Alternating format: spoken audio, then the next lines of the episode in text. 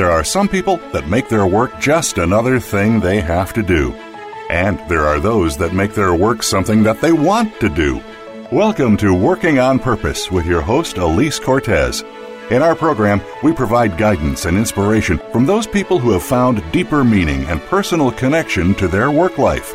It's beyond 9 to 5, it's working on purpose. Now, here is your host, Elise Cortez. Welcome back to the Working on Purpose show. Thanks for tuning in again this week. I'm your host, Elise Cortez, joining you from Dallas, Texas, which is home base for me. This program is all about helping people more meaningfully and productively connect with their work and equipping organizations to do the same for their employees. So I bring on guests who have a particular perspective or experience that I think expands the conversation. I often draw on the meaning of work research I've been doing myself over the last 15 years, as well as my consulting experience. We were on there on the show last week with Dr. Bob Nelson of, of Nelson Motivation, and we were talking about how the, the importance of recognizing employees and what that does for retention, engagement, and performance. Great conversation. The man has um, many books out there, and he is considered an authority on the topic. This week, we have the pleasure of being with Abhijit Naskar, who is a renowned neuroscientist, best selling author, and speaker, and who has become a humanitarian sensation all over the world with his vast legacy of scientific and philosophical literature. He has written 31 books on the human mind that cover a wide range of topics, including religion, relationship, parenting, education, discrimination, and various other issues of the society.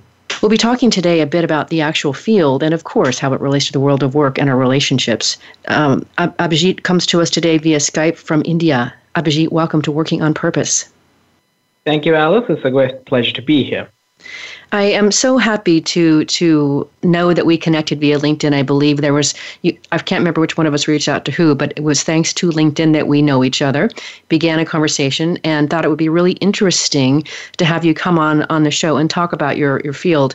Neuroscience is something that people talk a lot about today. It shows up all over the media, but I got to confess I don't know that I could really accurately describe what is it? What is this neuroscience field all about? When we talk about neuroscience, we often see it as a kind of technical field that actually uh, studies the nervous system, that the basic perception, but actually it's much wider than that. Basically, today, neuroscience gives us insight into our own cells to understand ourselves. So basically, we can understand the human mind by studying the human brain, that is, studying how the neurons in the brain and the entire nervous system interact with each other and that creates our entire perception of the world and our entire internal realm, that is the mind, which is created through the neuron. And we can understand all of that through this field, which we today call neuroscience. Mm, that was just delicious. Now, I, I know that you you began your your working life, I believe, in computer engineering, and then you started on a path toward toward this field of neuroscience and I think psychology and philosophy as well. I have to understand in terms of context what made you decide to depart from computer science to studying neuroscience? Uh, it was not a direct leap from computer science and neuroscience. It was, in fact, a leap from computer science to hopelessness to becoming a monk and then becoming a scientist, that is, coming into neuroscience through various fields of biology. And eventually, I found my calling into which we today call neuroscience. To be honest, much earlier, uh, I wasn't even aware of the field which we call neuroscience. I was like any other layperson. So I just knew the term, that's it. But then one day I uh, saw on TV an episode on um, another scientist, uh, Michael Persinger, and who happens to be a good friend of mine now. So she is uh, one of the pioneers in the field of neuroscience, especially the psychology of religiousness. And so his works influenced me to a great deal. In fact, he is the one who actually lured me into neuroscience. Later on, then I studied, began studying psychology and neuroscience altogether. Mm.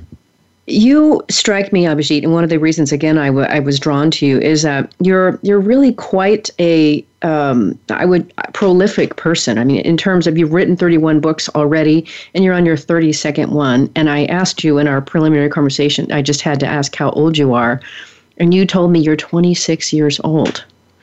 So the next thing I have to ask you is, where does all this motivation to produce what you're producing come from? I really have no idea. It's just something within that keeps flowing. And once it flows, it just uh, comes out in the form of writing. Even uh, often cases when I read my own work sometimes after some time, I have to put my own efforts as a reader to actually understand what I really meant in those words. So if there is something inside I have no clue what that could be. I can explain it in terms of neuroscience, of course, but it is just in there. And I believe that every single person have a certain kind of uniqueness within them, and that once a person recognizes that, that could be brought into huge uh, productivity, and that can make great progress for the person as well as the society. This is beautiful because that's exactly what I wanted to do next here, Abhijit, is if you can now, given that we've now given the listeners a context of, of how productive and prolific you are and the fact that you've gone through the journey that you've done, that you've gone through to get where you are as a neuroscientist, now if you can help us understand how what you're doing in this field, the writing, the research shows up in terms of these various books and the works that you do. Help layer that back or, or connect that back to neuroscience. What's happening from that vantage point that you're producing as you are? So, the really what we are trying to understand here is how neuroscience is associated or is connected to daily living. In fact, that's exactly what I wanted to do in my work to present neuroscience to the world in a way that would actually help them live better. I'm no guru and all that, so I don't tell them how to live and all that, but I can give them some kind of insight which I study myself and uh, gather all the data from my research. So, when we are talking about the human mind, what is the mind that is the most interesting question here? There are tons of philosophers and spiritualists who would come just with a anti attitude and to all our uh, scientists that oh, we cannot actually understand the mind. The mind something is just received by the brain, but the fact remains fact, not a fiction. Fact remains that the brain creates the mind. So, which we call the mind is actually a collective expression of various, in fact, all the faculties, all the mental faculties together. So, those faculties together construct something which we call mind. So it's the kind of illusion which we live in, actually. And when we try to understand every single part of it, every single element of it inside our own internal RAM, inside our own mind, then we can actually start to have a real control over our own thoughts, our own emotions, our own behaviors. And that's really the most significant part of living better when we can understand ourselves, not in a metaphorical or uh, metaphysical or mystical manner, but an actual practical, empirical manner, understanding ourselves in terms of understanding the brain biology substrate, underst- basically understanding the brain, understanding our own reactions to different emotional triggers in a day in a daily situation. Once we understand that, we can actually practice and train our own mind that how to react in a certain situation. Because once we do actually react in a certain uh, in a healthy manner, it, we would see that it brings out much more benefit than uh, than in the other case when we would just go crazy because our emotions just made us go completely lose control. That is. So by understanding ourselves, we can understand life better and give our own lives true meaning, and that would also radiate a kind of joy and cheer around us. Mm. I know some of that because of the work that I do today in organizational transformation and performance breakthrough, Abhijit. But if you can, help our listeners and me for that matter, how do we get access to this understanding? How do we start to really begin to understand this? In this case, we have to take a step by step manner, which we uh, let's just see, uh, give an example. Uh, when we look at the difference between a male and female brain. So when we are talking about male and female brain, that is in terms of even it is also significant in terms of relationship. That is, so it becomes pretty apparent to us neuroscientists, which may not be so much easy to notice for the layperson, but it is very much apparent to us that the female and male mind they are not exactly similar. They feel differently, they think differently, they behave differently. Yet, one accept, uh, expect the other to behave and think and feel in the exact same manner. But that's exactly what's not happening because each of these two minds completely function, at least mostly function, uniquely. For example, the female mind often access various emotional networks of the brain to solve a kind of uh, analytical problem. Whereas on the other hand, a male brain often uses most of the analytical functioning of the brain to solve a certain situation. So in this case, a male brain would be much less emotional or even would be unable, neurologically unable to notice the emotional significance of a certain situation. But on the other hand, a woman would be much easily, uh, she can access that kind of information, emotional intelligence, we can call it, that what kind of emotional influence a certain situation has over not just herself, but the people around in that situation. Mm. So then, of course, the next question I have to ask related to that is, uh, and let me give it some context here. I am very, very interested in the, in the in the concept of androgyny, and and so I'm interested from the vantage point, especially as how people can develop over time, whereas men might learn to become to have a greater access to their emotional intelligence and use that in their relationships and work. And women might gain a greater access to being more, if you will, analytical, however you want to say you how you said that before, um, decisive, however you might say that, in order to approximate more of the traditional or stereotypical male characteristics. And in so doing, it seems to me that if both genders did that, they would each rise to to a higher level of maybe self actualization. I don't know. What is your view on of that? Is it possible for us to learn that way? The difference between us humans and most other animals is that we are highly plastic. Plastic mm. as in highly plastic in terms of our mental development.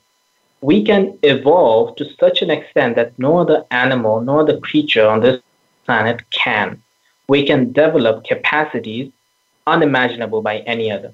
So yes, there are certain stereotypical, we can, which we call actually archetypal characteristics in the male and female psychology.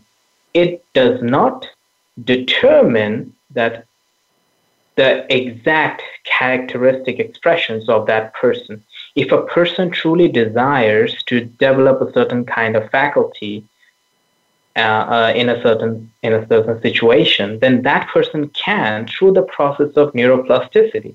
Mm. So when, when we are developing as a child, uh, when we say that a, child, a baby's brain, when a uh, baby is born, the neuro, the, the amount of neuron, all the neurons are actually the same.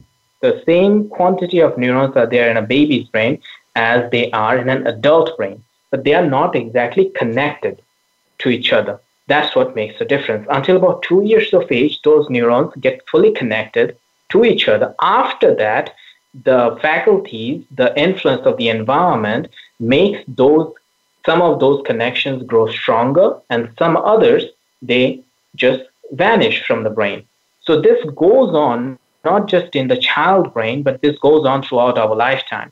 The specific skill that we, regardless of whether it is a male skill or a female skill, if we practice a certain skill for long enough with enough passion and care, then our brain has the capacity to develop and strengthen the connections required to excel in that specific skill. So it is possible. There is nothing completely hardwired in the brain.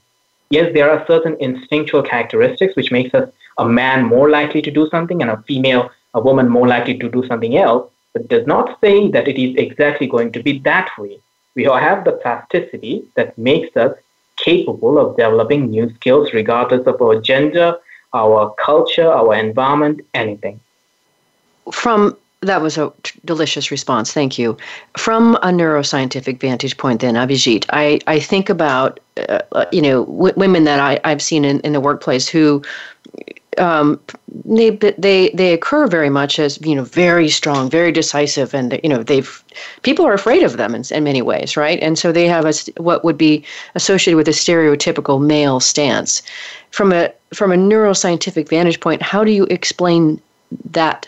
Is that gen- just genetic for them? Did they learn that? Where do you suppose that came from? Or how would you explain that phenomenon?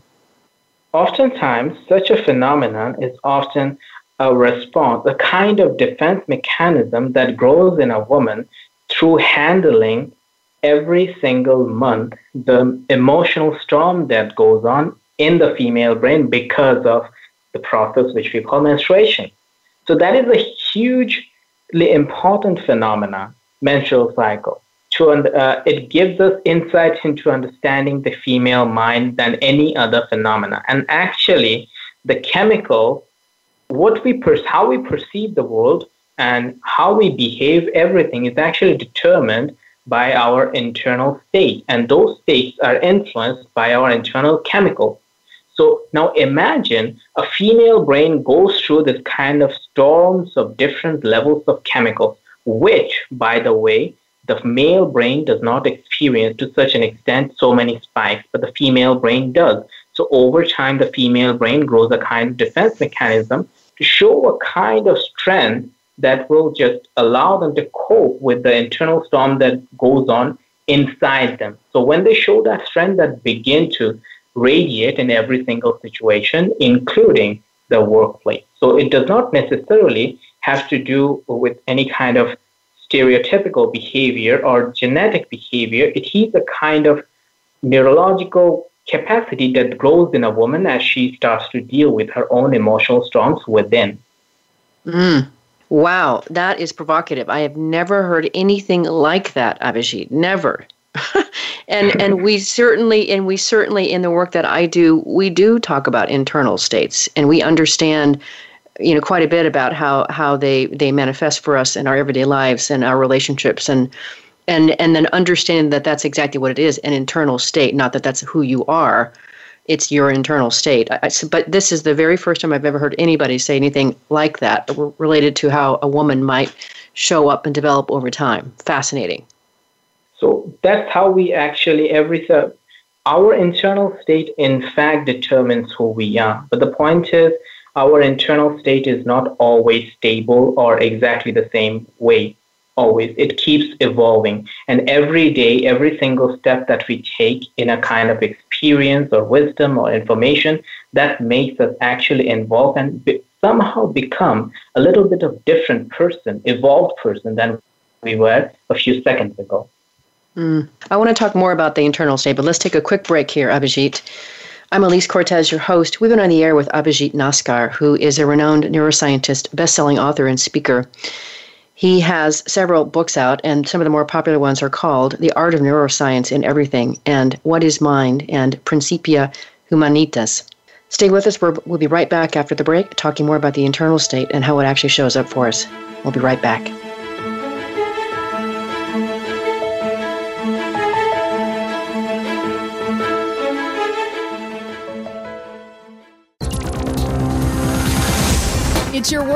Motivate, change, succeed. VoiceAmericaEmpowerment.com. Elise Cortez is a speaker and engagement and development catalyst. She designs and delivers professional development, leadership, and engagement workshops and can bring her expertise to your organization. She will help ignite meaningful development within your workforce that will increase employee engagement, performance, and retention. To learn more or to invite Elise to speak to your organization, please visit her at www.elisecortez.com. She would welcome the opportunity to help get your employees working on purpose. Do you desire to have the happiest, healthiest, most abundant life possible? Free from emotional hurt and pain, and full of physical, spiritual, and emotional health and healing? Listen for Surviving to Thriving. Denitra Gary, your clinical social worker, takes you on a journey of knowing who you are from God's perspective as she gains insights from counselors, speakers, and educators to give you knowledge into who God created you to be. Tune in Wednesdays at 6 a.m. Pacific Time and 9 a.m. Eastern Time on the Voice America Empowerment Channel. Do you sometimes feel powerless over your own life? Does it seem like you're living for someone else, unsure of what your purpose is, or if you even have an important voice? It's time to take back that control. Tune in to Empowered with Des and Jen. They've been in the same place and have learned to regain control of their lives. They also feature amazing guests who share experiences of how they have found success. Start on your journey by listening Mondays at 1 p.m. Pacific, 4 p.m. Eastern on Voice America Empowerment. Success starts here. VoiceAmericaEmpowerment.com. It's your world.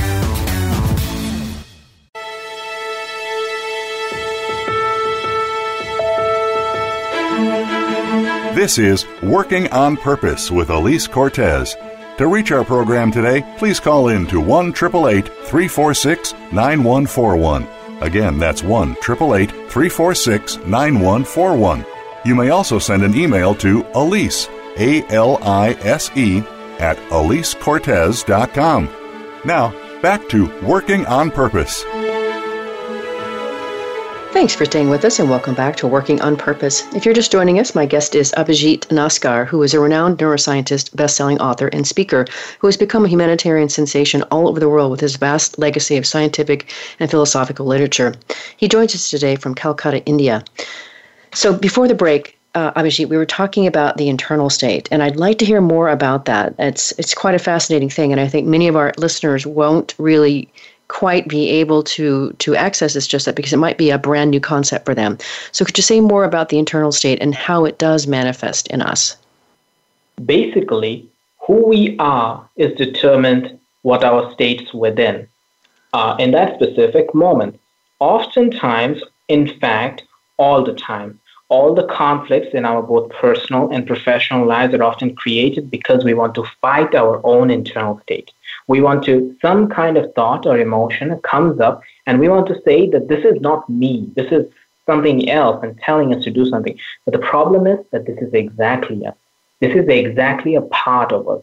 We are a combination of all those states. When we are angry at a certain moment actually we are anger at that moment. We are the chemicals responding and that's why we feel this emotion uh, this kind of illusion that we are actually feeling angry. But the point is, when we say that we are angry, that's the kind of memory that is telling us we have been angry a few seconds ago.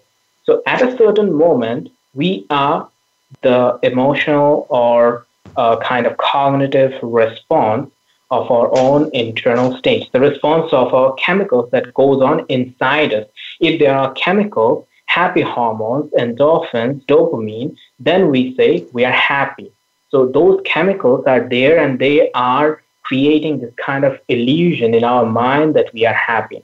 When there are chemicals, cortisol, adrenaline, these are making us alert, which actually served a great purpose in the wild to keep us alert and survive a kind of threat uh, in, in front of predators. But today, when they are there inside us, those levels of chemicals, and we feel like we're angry, we are rageful. And at that moment, so we are anger. So all those chemicals together make us who we are. They are not separate from us.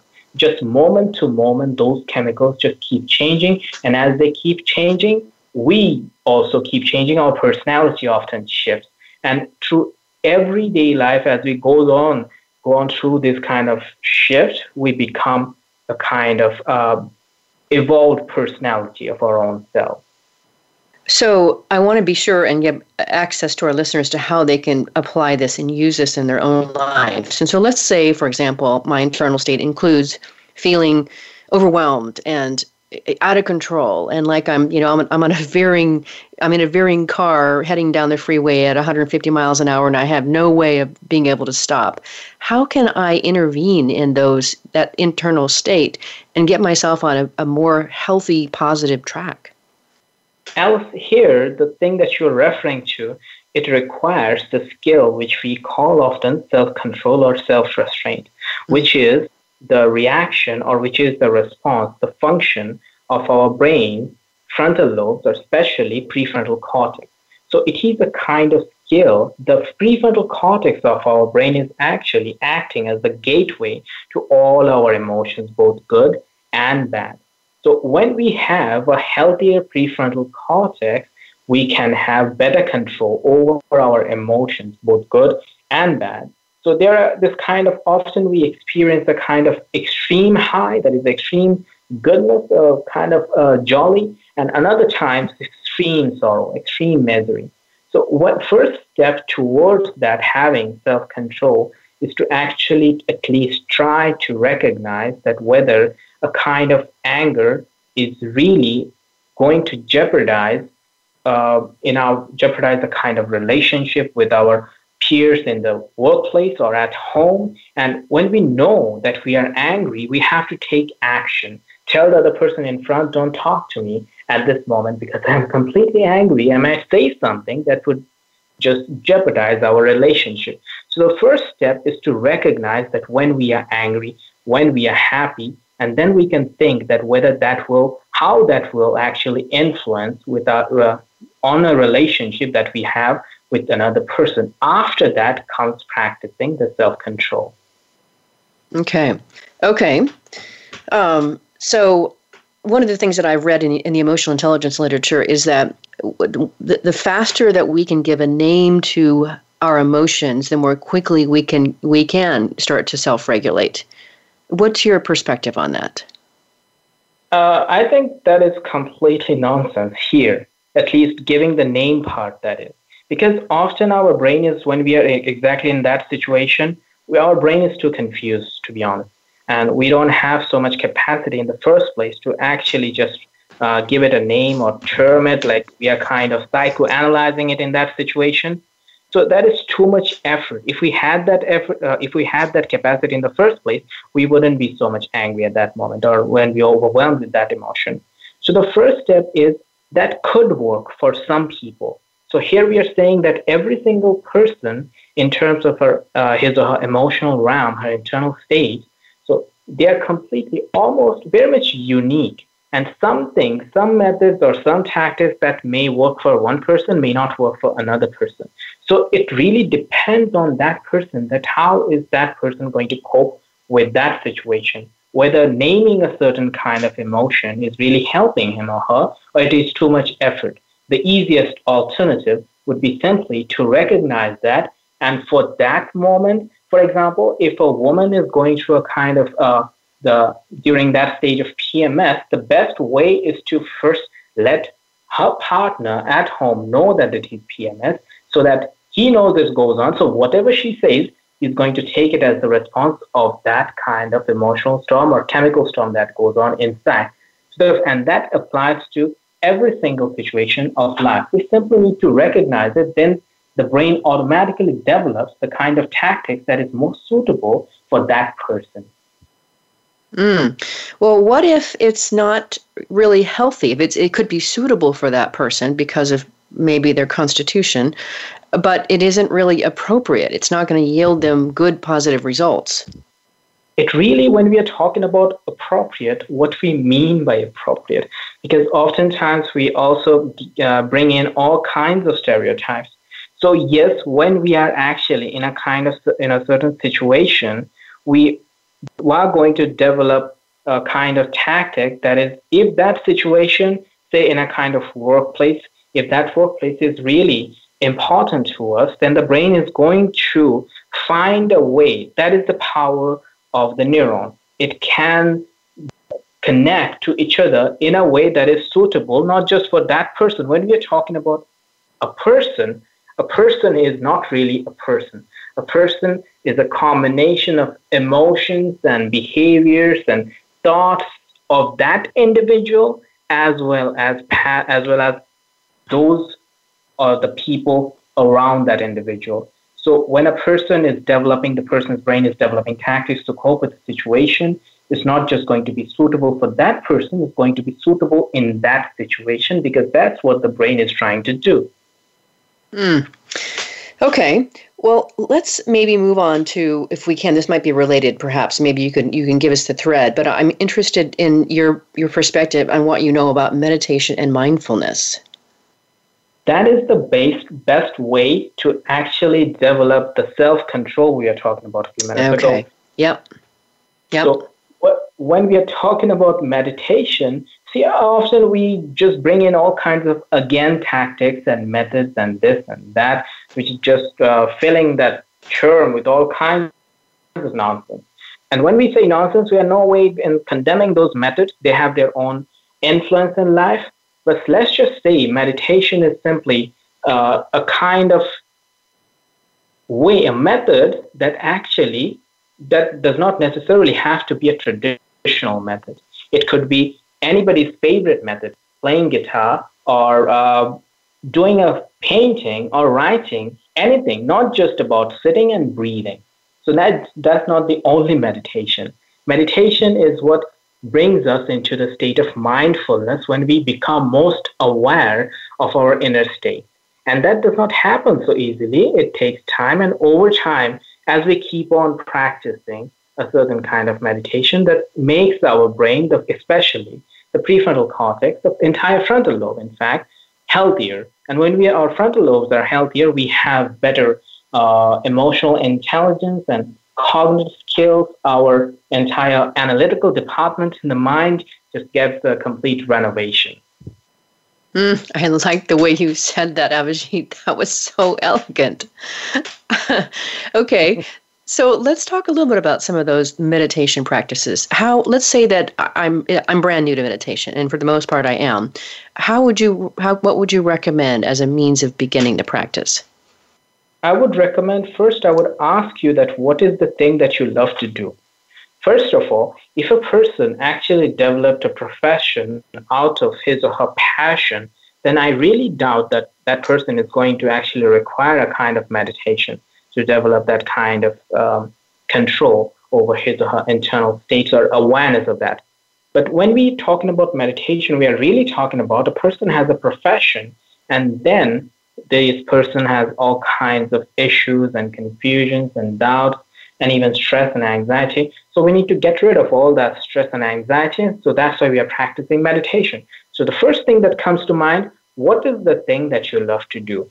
Do you love guitar or practicing guitar that is not just listening, something actively engaging in, practicing guitar or doing some painting or something else. Let's just say uh, another person comes in and say, "Hey, I just uh, started practicing this kind of vipassana meditation. It's great, you know. It's just giving me this kind of extreme euphoria and makes me better aware of my inner state."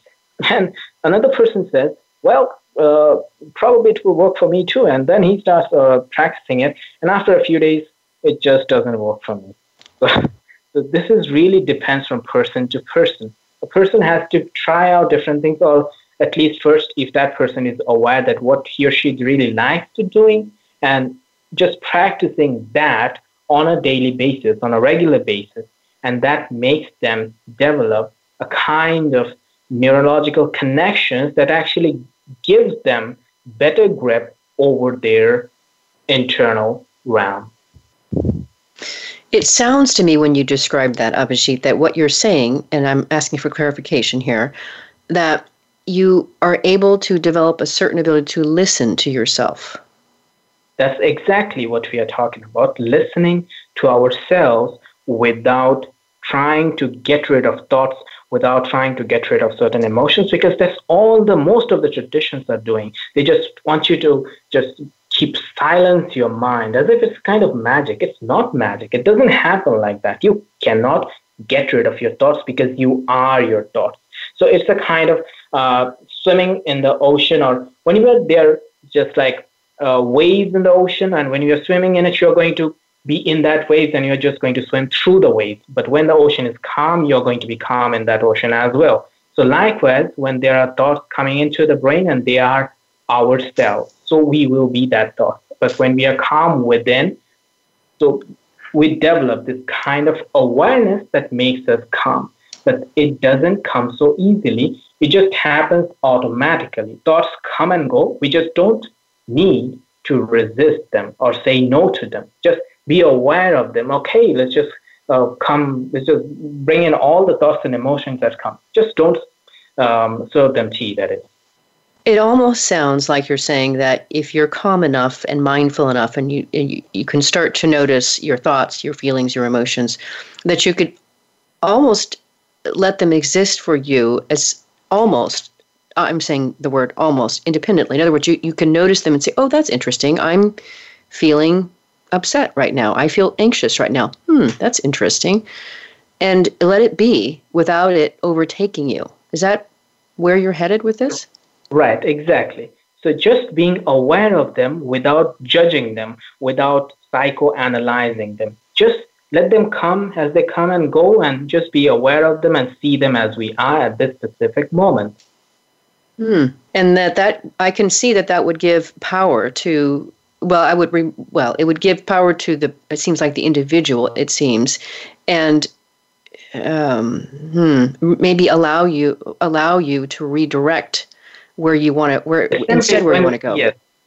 Uh, when we first try to actually be aware with our own emotions and thoughts, that gives them a kind of relief first ourselves. Okay. That we are just we get acquainted with our own emotional and internal states, and that's really the first step to get acquainted with all the thoughts and emotions that comes within us, arise within us.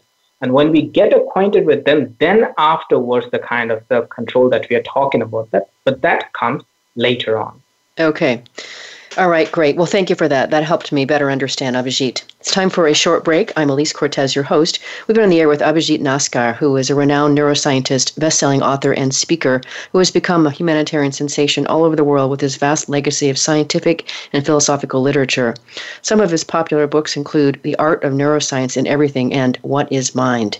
We've been talking a bit about how meditation and mindfulness can be used in our everyday lives and work. After the break, we're going to talk about some spiritual and religious practices in relation to his work. Stay with us. We'll be right back.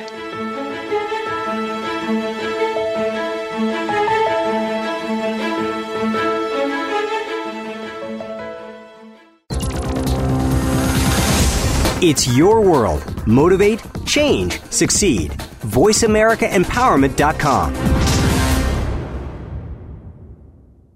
Elise Cortez is a speaker and engagement and development catalyst. She designs and delivers professional development, leadership, and engagement workshops and can bring her expertise to your organization. She will help ignite meaningful development within your workforce that will increase employee engagement, performance, and retention. To learn more or to invite Elise to speak to your organization, please visit her at www.elisecortez.com. She would welcome the opportunity to help get your employees working on purpose. Many of us define our lives by what has already happened. It's a past tense series of events. Do you long for something else? You don't have to live solely in this reality. Tune in for To Win Within with host Strom Thomason. Strom and his guests are here to introduce you to your true self. It's time to emerge from your box and take a beautiful journey of self love and discovery. You'll find yourself exactly where you need to be. To Win Within airs live every Thursday at 4 p.m. Eastern Time, 1 p.m. Pacific Time on Voice America Empowerment. What makes someone successful in their field? On Transformational Energy Leadership, Dr. Matthew Allen Woolsey speaks to amazing guests who share their ideas, advice, tips, and tricks as to what defines success for them. The result is positive transformation for you. You'll learn that personal energy is the key to make it work and you'll hear through actual examples how to bring that positive transformation to life. Listen live every Friday at 11 a.m. Eastern Time, 8 a.m. Pacific Time on Voice America Empowerment. Friend us on Facebook to keep up with what's empowering the world. Voice America Empowerment.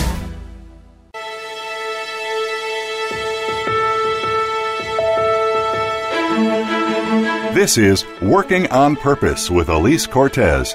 To reach our program today, please call in to 1 346 9141. Again, that's 1 346 9141. You may also send an email to Elise, A L I S E, at EliseCortez.com. Now, back to Working on Purpose. Thanks for staying with us and welcome back to Working on Purpose. If you're just joining us, my guest is Abhijit Naskar, who is a renowned neuroscientist, best-selling author, and speaker who has become a humanitarian sensation all over the world with his vast legacy of scientific and philosophical literature. He joins us today from Calcutta, India.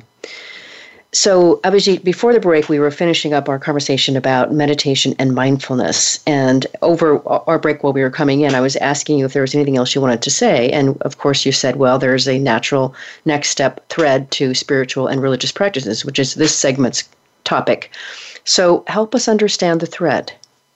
The thread is that it reflects a kind of correlation or rather connection between meditation and spiritual or religious practices. Oftentimes, when we talk about mindfulness or meditation, we see it as a kind of Eastern process, a kind of Eastern traditional philosophy, and all that.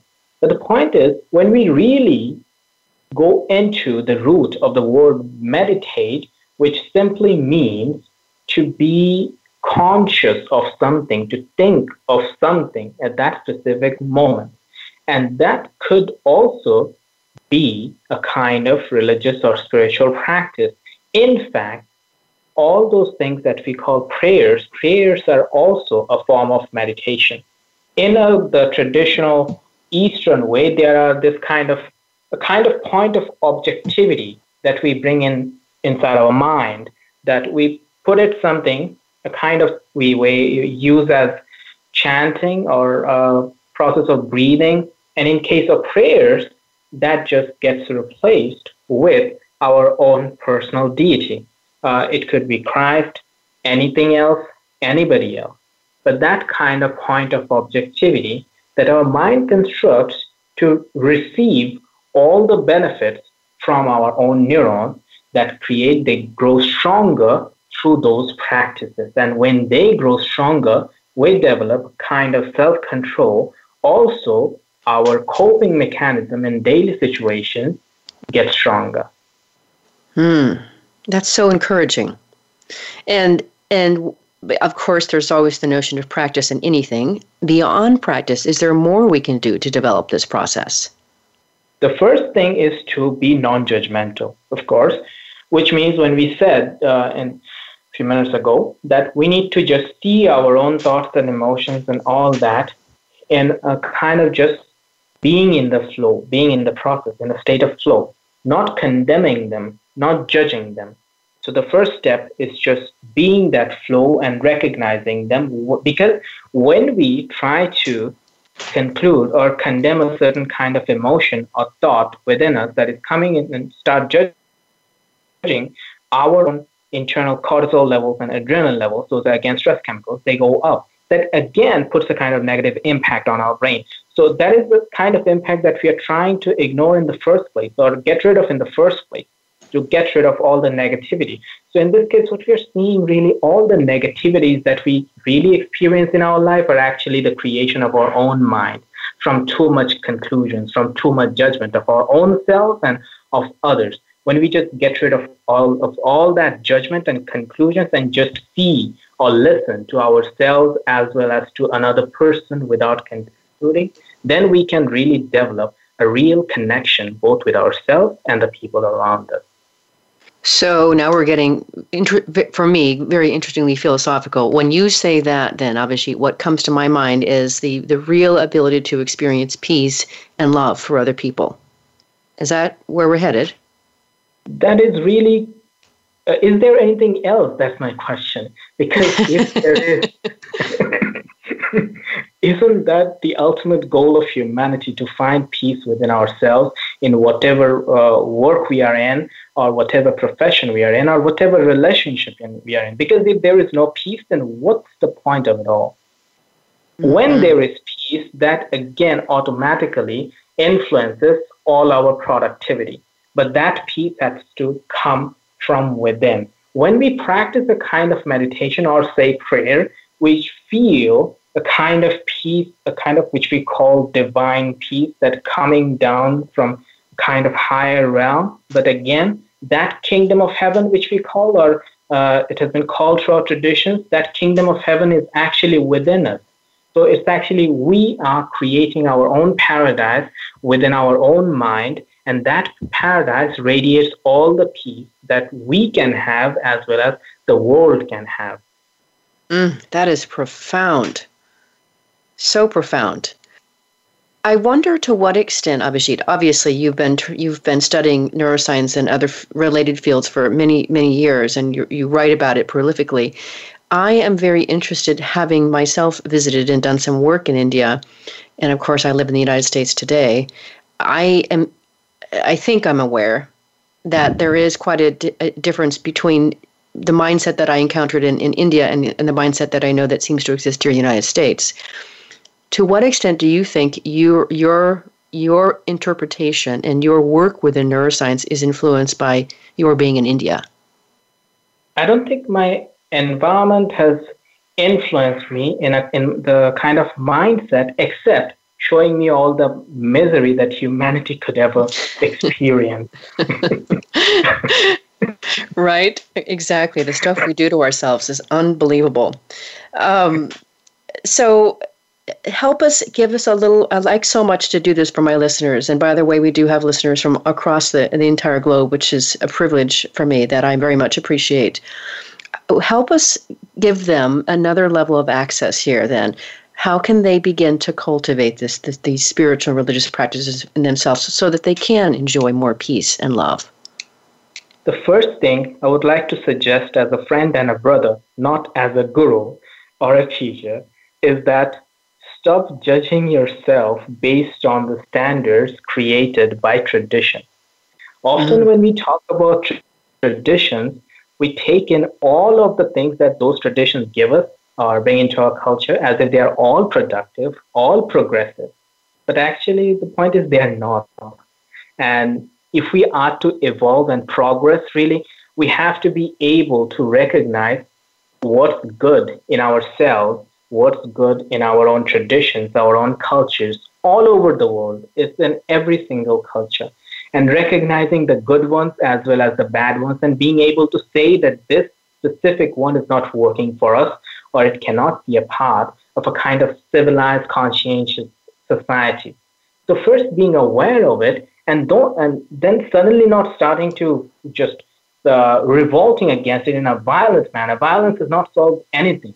The real revolution needs to come from within. That is being aware of all the goodness as well as the bad, then starting to take real actions to strengthen that goodness both within the traditions because and also within ourselves but when we actually start taking actions to strengthen the goodness and all the positive elements within ourselves that automatically starts to reflect within our own environment and when that goes on for long enough it becomes a kind of tradition for the future generation okay let's take it to the individual level here for just a moment i want to see if i've got this right and or if I'm, I'm getting this into my being as you're talking about it so for me, I don't subscribe to any particular faith. I, consider myself to be a spiritual person, but I don't attach myself to any faith. But there's a part of the way that I intentionally walk through the day, my life, that informs my sense of self, and I think my my my uh, spirituality and my sense of peace. And that is that for me, Abhijit, I look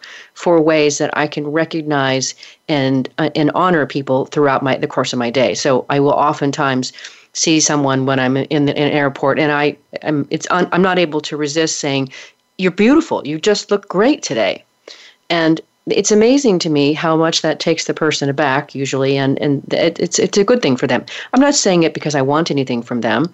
It's usually because i can't help myself. But it does have in so expressing that it gives me something bigger in return. Are we talking and, about the same thing at all? Yes correct. That is in fact the real religion or real spirituality that we talk about and that in fact is going to become the real uh, real faculty uh, for all over the world of the future generation because even we can hold on to a certain faith or we can even say that we are um, i'm a hindu i'm a christian i'm a jew i'm a muslim. That is not the problem. The problem is really when we t- put a certain label within on ourselves we automatically or is more likely that we start to foster a kind of implicit bias against people from different labels. But again, when we are actually not recognizing to any label and simply spiritual, that is having the kind of conscience of recognizing of all the goodness of anything positive that any religion, any practice, any method has to offer, and just uh, commending them for all the positive that it has done or that person has done and that is really real spirituality, real religion. And that spirituality brings in real peace and real productivity. And to take it one step further, just again, I'm using myself as an example here. It, it, it occurs for me when I'm in this, when I when I walk in this space and I dance in this space, that I become bigger, more richer, and fuller, and feel like I can start to access a higher level of, of consciousness when I when I live in those states. That that specific state that you're talking about, that is the state, that is the kingdom of heaven, where you are not judgmental of anybody, where you are not putting a label of anybody, or even a label on our own selves, or judging our own selves. That is true liberation, and that is true freedom. Mm. Well, I find that and I frequently live in this space. I mean, obviously there are some days when it doesn't occur for me that way. It doesn't work for me that way. But what how it how it occurs for me, it gives me a joie de vivre. It gives me a it gives me access to what feels to me, from what little I know of this, pure joy, just a gratitude for for existence, and just it's it's it's joyous. Yes, and that is in fact the real what we call again in the beginning of the show the self control, when we actually begin to experience this kind of state, then we no longer will require to talk about self control because we live in a state where we are aware of all our inner inner states and all the elements that the society or the environment has to offer. Because when we are not judging we are not wasting our brain potential on total nonsense. Then we can put our focus on the things that really matter in our life, that is the individual life and the life of our society. Hmm. And in fact, one of the things that I'm fascinated with, Abhijit, is really how to help organizations create an environment, a culture, and a learning system so that um, the humans can better interact with the, the, the, technology they're working with in order to work at a higher state, to be able to enjoy living and existing on a, on a higher state, contributing at a higher state. So I, that's how I'm also connecting what you're saying here. Yes. When we are talking about different organizations, so what are really organizations? Organizations is the collective expression of people, individuals, and those individuals may come from different backgrounds. Those backgrounds do not matter. But when we simply start to see the organization as a whole, as a collective expression of all the people, then we can start to empower those individuals. And we empower, when we empower those individuals, their inner state, we are actually empowering the organization because otherwise the organization doesn't exist without the people inside. So the organization is as good as the people within it. Mm-hmm. Uh-huh. Agreed. Agreed. Well, we're almost out of time here, Abhijit. I like to give my guests the last word before we close the show. So, in about a minute, what would you like to leave our listeners with today? First step stop judging because the society tells you to. Stop looking at yourself through the eyes and the glasses of the society from now on. Recognize who you really are. Don't listen to me. Don't listen to anybody else question everything, and simply see yourself. Hmm. What a profound way to finish, Abhijit. And I, I really again want to thank you um, for being on my show, for sharing for sharing your experience, your wisdom, for being so accessible, and for being such a gift. It, it, it occurs for me as we've gone through this conversation that I feel even more at peace. I feel, and at the same time that I've gotten to another higher level of consciousness thanks to you being in my in my path. So I thank you for that gift.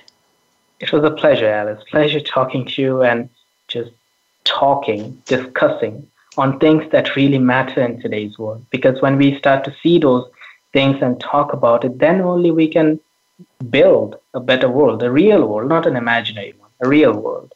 That's an effort that I want to be part of. So, if you want to learn more about Abhijit Naskar and his various works, you can visit a couple places. You can go to one of his websites, which is naskarism.wordpress.com. So that's N A S K A R I S M dot wordpress.com. The other way that you can learn about him and access his work uh, easily is on amazon.com. He's got uh, most of his works books are sitting out there. I've got several in my collection now. So I encourage you to do that. And I will look forward to being with you on the air next week when we have yet another great and delicious conversation about working on purpose. See you then.